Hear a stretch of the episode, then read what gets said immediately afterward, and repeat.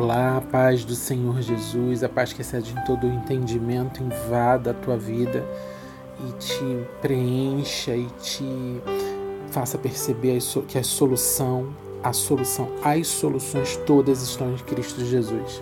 Hoje eu gostaria de compartilhar com vocês uma ministração com base no Evangelho de Marcos, no capítulo 5, dos versos 1 ao 20, que é uma passagem que a maioria de nós conhecemos, que é quando Jesus atravessa o mar e vai para a região dos Gesarenos, e ali, quando ele desembarca, ele encontra um homem é, possuído.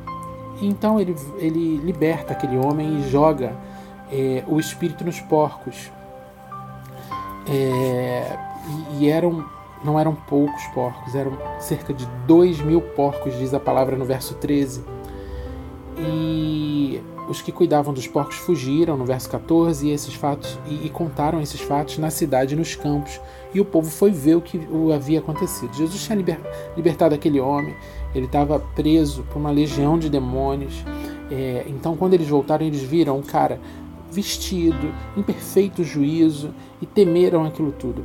E os que viam aquilo, no verso 16, os que tinham visto contaram ao povo o que aconteceram endemoniado e falaram também sobre os porcos. É, não era só a notícia da libertação do homem, não era só aquilo que era importante, mas os porcos, os dois mil porcos que se foram atirados no precipício, ou seja, que morreram. E certamente dois mil porcos não estavam ali à toa, era uma criação de porcos para que eles pudessem é, é, vender aquilo, enfim, vender a carne, enfim, criar, criação de porcos para comércio. Então, no verso 17 diz assim: Então o povo começou a suplicar a Jesus que saísse do território deles.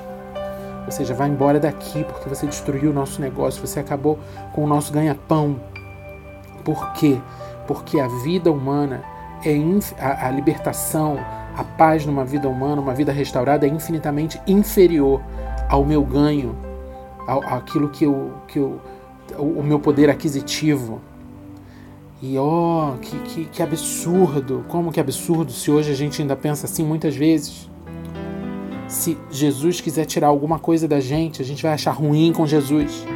A gente vai decidir por não querer mais seguir a Jesus, porque ainda o dinheiro ainda é muito importante.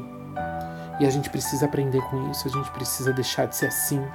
A gente está indo para a reta final, a gente está indo para pro, pro, os últimos dias, para os dias de preparação pra, da volta de Cristo e como que até agora a gente ainda coloca o dinheiro em um patamar, se não o primeiro lugar, mas do lado de Jesus Cristo e um fica brigando com o outro quem tem mais importância.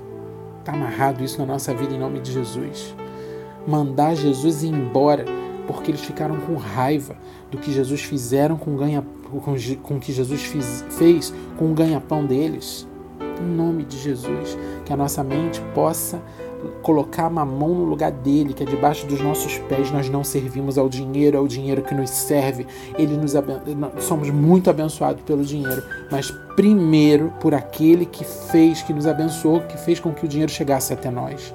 Em nome de Jesus, tenha essa consciência, ganhe essa consciência, peça para o Espírito Santo de Deus te ajudar a ter essa consciência no teu dia a dia, em nome de Jesus. Recebe essa palavra no teu espírito.